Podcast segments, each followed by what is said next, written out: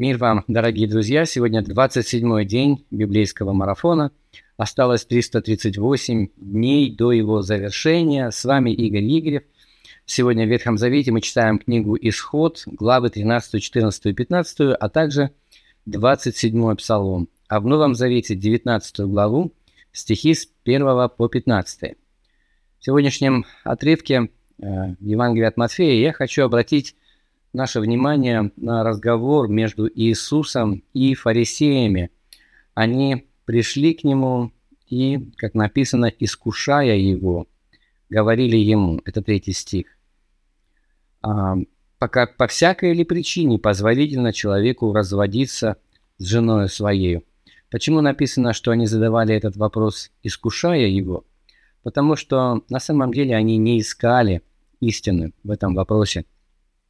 Они для себя уже все решили, и они задают этот вопрос только для того, чтобы найти а, какие-то ошибки в словах Иисуса, чтобы было к чему придраться.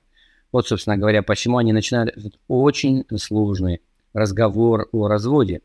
А, но Христос не ввязывается в какие-то глупые споры с ними относительно деталей, относительно причин, по которым можно разводиться, по которым нельзя, а он обращается непосредственно к сути проблемы, он говорит о том, что у Бога не было хорошего плана Б для развода. У него есть план А, как оно должно быть в самом начале. Поэтому он и говорит об этом в четвертом стихе. «Не читали ли вы, что сотворивший в начале мужчину и женщину сотворил их и сказал, посему оставит человек отца и мать, и прилепится к жене своей, и будут два одной плотью, так что они уже не двое, но одна плоть, и так, что Бог сочетал, того человек да не разлучает. Вот как было в начале, вот как Бог хочет, и э, нет никаких сомнений, что это план Божий а, для семьи, и что вот к чему надо стремиться, вот о чем нужно говорить, чему нужно а, учить своих детей, демонстрировать на примере своего брака, как должно быть, а не искать каких-то границ в рамках э, которых закон действует. Да, вот он действует отсюда и до сюда, а все, что за этим, позволительно. Как бы это а, вот найти такую причину, по которой вроде бы и заповедь исполнить, и при этом еще и развестись. Понимаете? Нет, Бог не хочет, Бог не любит разводов. Он сам является примером верности э, союзу, который он заключил со своим народом. И он хочет, чтобы люди ему подражали и были преданы также. Вот это это надо а, изучать, это нужно практиковать, и этому надо учить, да, а не искать, теоретизировать по этому поводу, а, что же все-таки, а что же все-таки можно, да. А, но они ему возражают, да, они говорят, что, ну а как же тогда Моисей, да, он же ведь заповедовал давать разводное письмо и разводиться с женой. Не противоречат ли слова Иисуса, Иисуса закону? Ну, заметьте, Иисус ведь цитирует Писание, верно? Он ничего не придумает, так было в начале.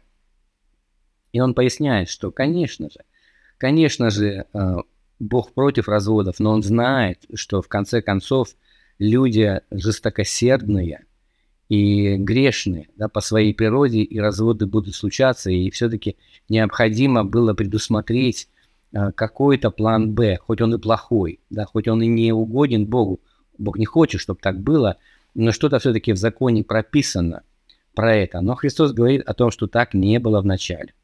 Обратите внимание на то, как было в начале. И вот это и есть идеал, к которому нужно стремиться. А, ну, точно так же, как Бог против убийств. Да, но тем не менее, убийства случаются. А, поэтому Господь в законе прописал, что нужно делать в этих случаях. Да? А, как выходить из этих ситуаций, как наказывать виновника, если он действительно виновен а, в убийстве или в каком-то другом преступлении.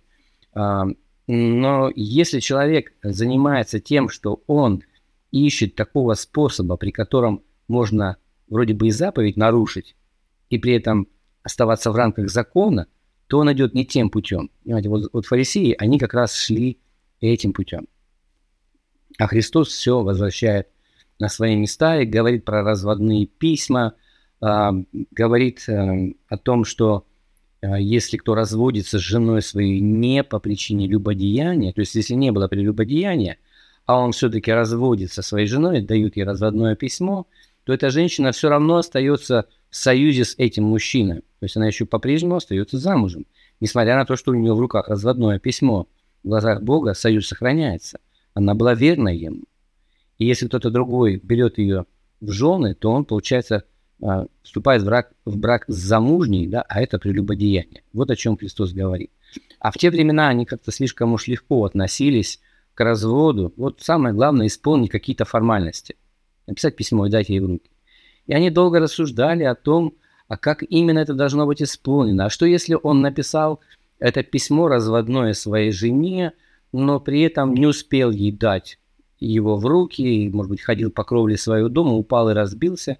Является ли она вдовой или разведенной в этом случае? Вот такие вопросы их интересовали. То есть э, соверш... они говорили совершенно не о том, а Христос возвращает их э, в русло вот, мышления, которое угодно Богу. А, и ему, в общем-то, абсолютно нечем возразить. Конечно, его э, ученики как бы думевают и говорят, ну, если такая обязанность человека к жене, то лучше и не жениться. Да? Но совершенно неправильный вывод они делают. А, те, кто в браке в течение долгих лет состоят и не знают, каким благословением является любовь между мужем и женой, и а, какую радость дарит человеку, мужчине и женщине вот это общение внутри брака. С самого начала Бог сказал, нехорошо быть человеку одному. И поэтому он создал женщину, и с тех пор а, муж и жена по Божьему плану существуют в таком прекрасном союзе. Вот как опять две, два, две частички пазла соединяются вместе и становятся одним целым, какой-то одной красивой картиной. А, ну, давайте прочтем наш сегодняшний отрывок в 19 главе, поразмышляем над ним. И я допускаю, что у вас могут возникнуть вопросы, потому что тема эта очень сложная, злободневная, и много споров существует относительно разводов и сегодня, и может быть даже не, не по каким-то фарисейским причинам людей действительно беспокоит, по-настоящему беспокоит а, вот этот вопрос. Вы можете задавать свои вопросы, а, комментировать также то, что вы услышали, то, что вы поняли из Писания. Обратите внимание на вопросы, которые я задаю. Ответьте на них для себя лично. Можете поделиться вашими ответами в чате. Вот. Ну и делитесь вашими открытиями, которые вы делаете по мере чтения Писания. Подписывайтесь на наш канал «Библейская среда» и пусть Господь благословит вас.